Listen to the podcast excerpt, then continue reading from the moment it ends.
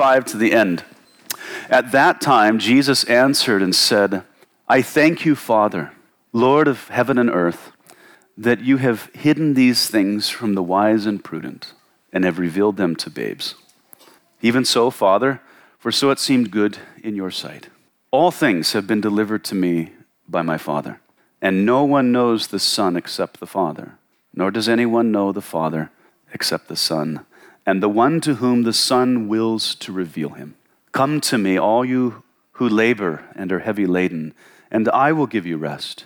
Take my yoke upon you and learn from me, for I am gentle and lowly in heart, and you will find rest for your souls. For my yoke is easy and my burden is light. Go ahead and be seated. Should have seen some of the faces out there when I said be seated the first time. Man. uh, it's the Dayquil. It's, it's, it's the Dayquil. So, well, let's look again. There are some uh, interesting uh, statements and uh, things in the text, uh, a lot of questions to ask and answer through it. So, let's do it. So, at that time, uh, apparently, as Jesus was still engaging with this crowd, he answered and said, I thank you, Father, Lord of heaven and earth, that you have hidden these things from the wise and prudent and have revealed them to babes. Even so, Father, for so it seemed good in your sight.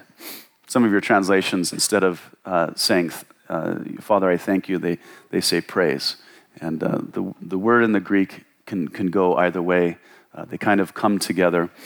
Um, but he's praising, he's thanking his Father for concealing and revealing these things, whatever those things are. So we'll have to look at that. But to one group, the Father has saw fit to conceal these things, and to another group, it has pleased God to reveal them. But not in an, you know, in an arbitrary fashion, but for very specific reasons that seem good to God. Now, from this, and from the previous section, a question arises. And here it is, and it's been asked for centuries. How is it fair for God to reveal things to one group but not to another? How is it fair? And we ask this because we think that fairness looks like God doing all that He can in order to save everyone in the world, don't we? That's what fairness looks like to us. And I would say even more so in Western culture because um, nothing is earned anymore. Nothing is. we get participation awards now, but not at Calvary Chapel.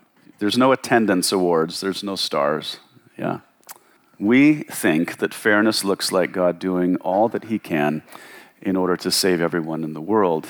In the previous section, you remember Jesus said, For if the mighty works which were done in you, if they had been done in Tyre and Sidon, they would have repented long ago. Well, if that is true, why didn't Jesus do his mighty works in those cities so that they would be saved? Was anybody asking that question last week in your minds, thinking, why didn't Pastor Ben talk about it? Well, it's not a bad question. I've asked it before as well, but typically the questioner assumes that everyone in the world deserves a chance at salvation. We do. Yeah. It assumes that there's something inherently good about man that merits that particular opportunity. But if that is true and God does not do all he can to save everyone, that means there's some level of injustice with God. Who wants to pitch that accusation out there? Yeah. But it's not the case, and there's nothing actually inherently good about man that he deserves such an opportunity. Okay? Why are we so interested in the rights of the guilty and so quick to impose on the one who was offended, the one who is innocent? You know, the truth is, there isn't a single person in the world who deserves a chance to be saved. That would be theologically insane to think that. If man, the offender, deserves anything good from God, the gospel would no longer be according to grace, but it would be according to man's worthiness, to his worth. Is man worthy of the gospel? Far from it. Man is worthy of death, for the wages of sin is death, and all have sinned, and they just keep on sinning don't they? They just keep on sinning. Everyone falls not just mildly short, but infinitely short of God's holy standard of righteousness. So, what good thing does a holy God owe a race of rebellious, wicked sinners? You know, what man deserves is judgment. And if he receives anything good from God, it was granted by his mercy and his grace. Our condition apart from Christ biblically is worse than desperate. You know, thinking that God owes everyone an equal chance is like telling the victim of rape that she owes the same level of kindness to everyone, including the one who raped her. That sounds ludicrous, doesn't it? Yeah. But everyone has offended God to an even greater degree than the rapist did his victim. The chasm between man's sinfulness and God's holiness is so great that only God's infinite mercy can span it. If we're to really consider the depth of our depravity versus the infinite holiness of God, that is so great. It takes an infinite God to span that. The wonder is that God extended his mercy at all. That's the wonder. And that he extended it to us should deeply humble us. Who are we that he would give us any thought? As the psalmist says, What is man that you're even mindful of him? It's amazing. And the real question is, or the answer to that is not what is man, but what is God, that he would do that. Amen? You know, we should pray for those that are not saved. And if we're so concerned about the lost, we should preach to the lost, okay, rather than coming up with some injustice in God. All of the blame must be placed squarely on man, right? Yeah. Otherwise, what we do is we start diminishing grace from the gospel. And we start saying that man deserves some good thing from God. And that's a very dangerous theology. Yeah. In our text, Jesus provides the godly response to his Father for revealing these things to one group while concealing it from another. He praises his Father for that. He thanked him for that. There must be a very good reason in God to do what he did. And if Jesus praised his Father for doing that, we should do the same, right? We should do the same. Okay, so now we have to try and answer a couple of questions. What is it exactly that has been concealed and revealed? Who are the wise and the prudent? And who are the babes? Who are the babes? So, first, what are the things that have been concealed from one group but revealed to another? Well, the immediate context in the chapter began with a discussion about the identity of Messiah. That's in verse 1 through 6. You remember the disciples of John the Baptizer, uh, they were sent to Jesus to ask for John, Are you the coming one, or do we look for another? And Jesus pointed them to all that he was doing in fulfillment of Isaiah 35. Jesus basically said, Look no further, I am the Messiah. So the identity of the Messiah would be one thing that was concealed to one group and revealed to another. Uh, even John apparently needed it cleared up, didn't he? And if, if John, who was the forerunner of Christ, needed it to be cleared up, it needed to be cleared up for a lot of people, okay? And then after the disciples of John departed, Jesus makes reference to those that have been resisting the advancement of the kingdom of heaven in verse 12 through 13. And Jesus said that before John came, all the prophets and the law of Moses looked forward to this present time but people were resisting what the law and the prophets were looking forward to. So it's the current manifestation of the kingdom of heaven is the other thing that was being concealed from one and revealed to the other. And then in verse 27, which we'll, we'll look at here in a moment, it is knowing God the Father that has been concealed to one and revealed to the other. So, in the immediate context of the chapter, there's, there's three things concealed and revealed the identity of Messiah, the present manifestation of the kingdom of heaven, and knowing God the Father. So that's what's concealed and revealed. Who then has this been hidden from, and to whom has it been revealed? He says that it's been hidden from the wise and the prudent. Who are they? Now, in the scriptures, when the wise and prudent are held in a negative light, it typically refers to those who consider themselves to be wise and prudent okay, but are not, right?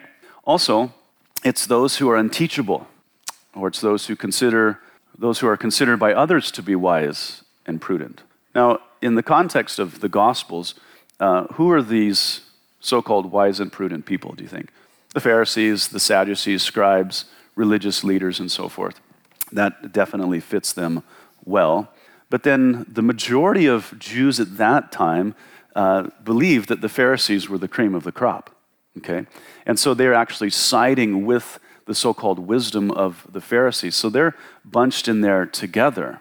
Uh, when we look at the, the context of the chapter, uh, the, the wise and prudent uh, are those who resisted the present manifestation of the kingdom of heaven. Verse 12. They knew better, okay, in their earthly wisdom.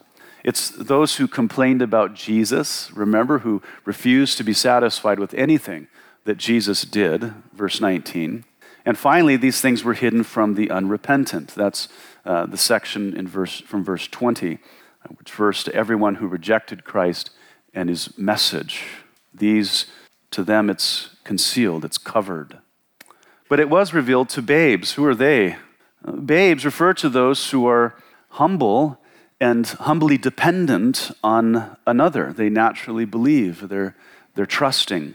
In fact, the very disposition of a child is prerequisite for entering the kingdom of heaven. Jesus said, Assuredly, I say to you, unless you are converted and become like a little, like as little children, I, I got two different translations in my head. Let me read that again.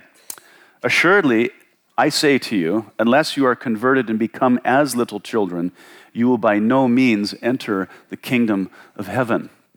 Of course, Jesus throws out a new word converted. Converted. To, to be converted means to be turned around, to be changed from one state to another. It, it's very similar, at least in its result, as repentance.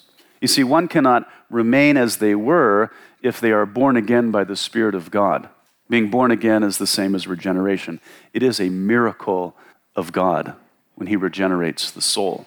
And if the Spirit of God invades the soul, the God of all the universe, there's going to be a change. Something is going to happen. Amen. The scriptures call it conversion. Okay? Somebody is transformed.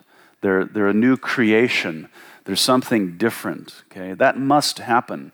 People must be converted he says, become like a child who's humbly dependent on and desperately trusting in the one who cares for them. These are the babes. And this is why so many of the elite minds of our world, they turn their nose up at the gospel because it's just too simple. It's just too simple. They refuse to humble themselves, to admit their sinfulness and their need for Christ. Uh, they're self sufficient. They're arrogant. As Paul says, they proclaim their own wisdom, but by doing so, they become fools. Become fools. And the, the psalmist says that the fool says in his heart, There is no God. So, April the 1st is National Atheist Day. babes. The gospel is for babes. So, God has revealed these things to those who are humble. In fact, the scriptures say that God resists the proud, but he gives grace to the humble. These things are revealed to those who believe and those who repent. And then Jesus says this All things have been delivered to me by my Father. And no one knows the Son except the Father. Now, the word know here in, in all these instances here, it means to, really have full, accurate knowledge. Okay? It says, No one knows the Son except the Father.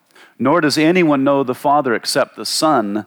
And here it is, and the one to whom the Son wills to reveal him.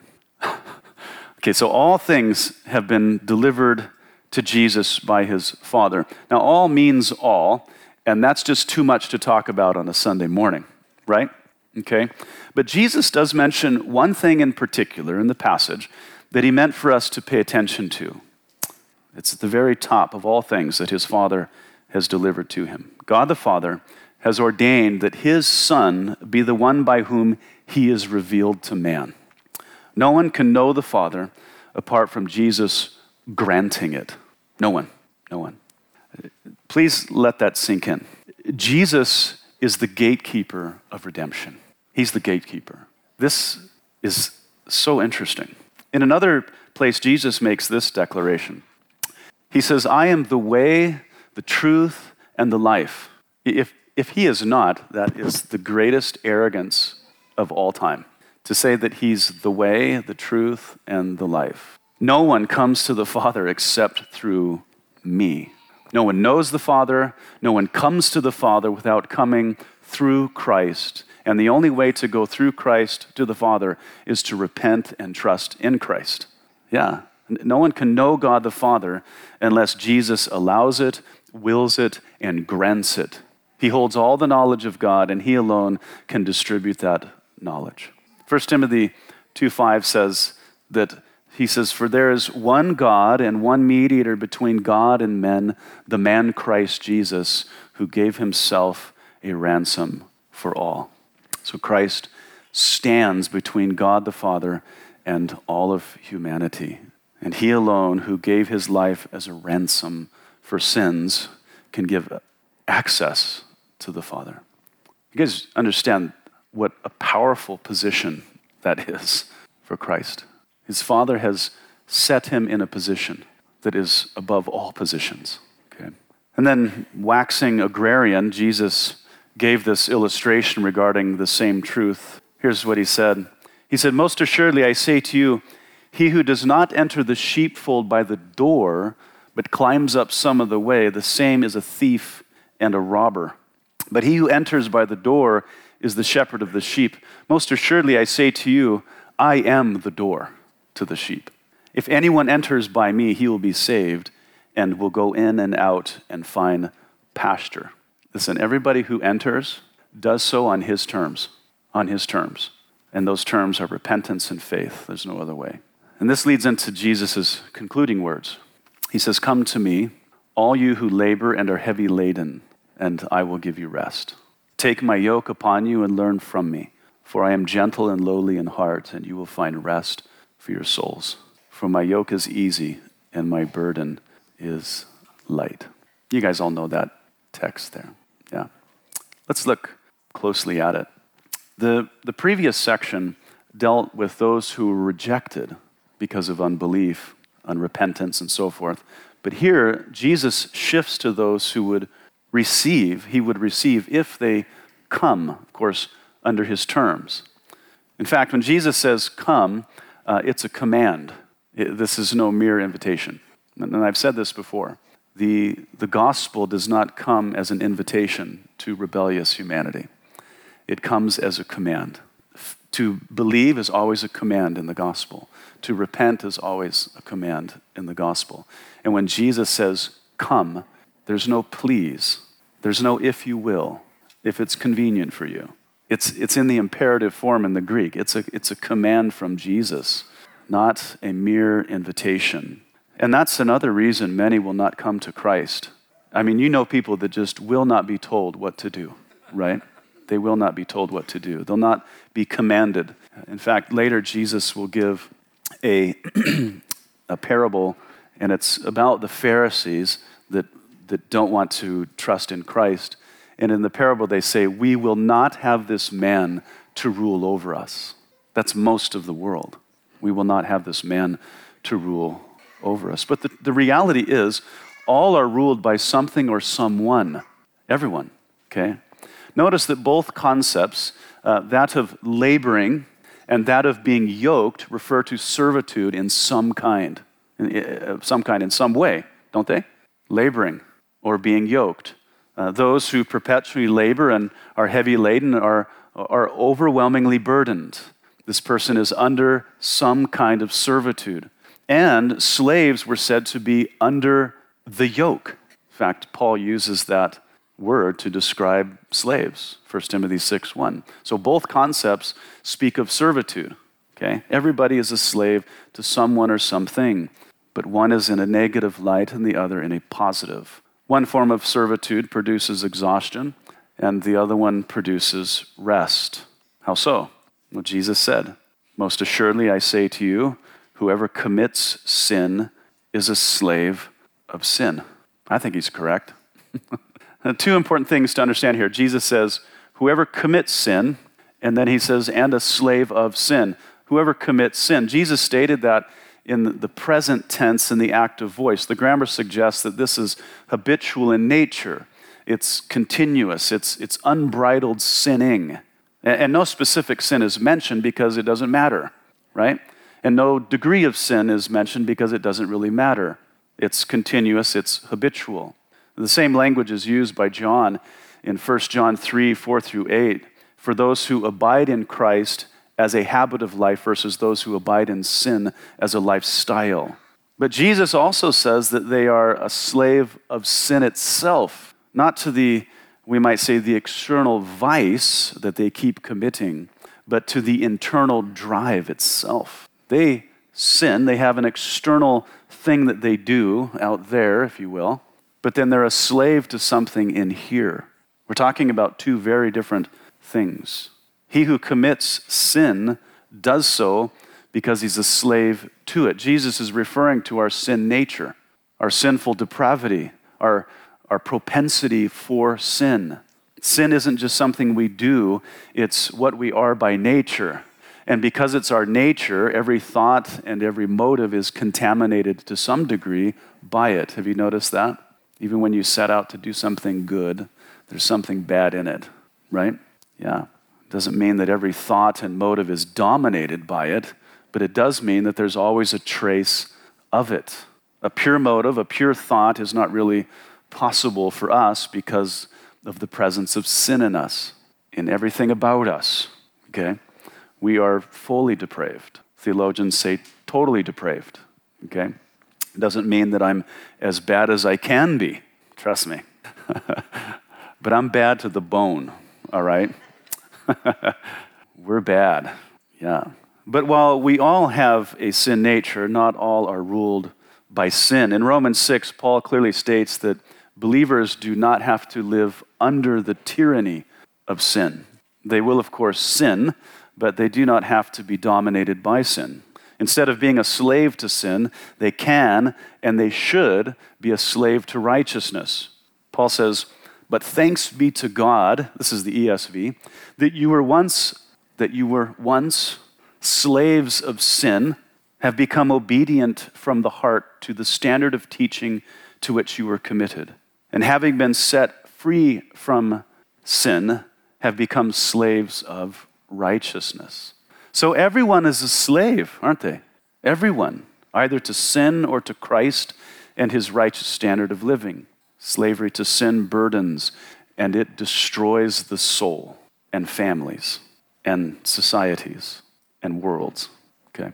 Slavery to Christ redeems and refreshes the soul by which he gives us rest, real rest. Through the redemption secured for us by Jesus, he progressively delivers us from our, our, I would say, our multifaceted relationship to sin.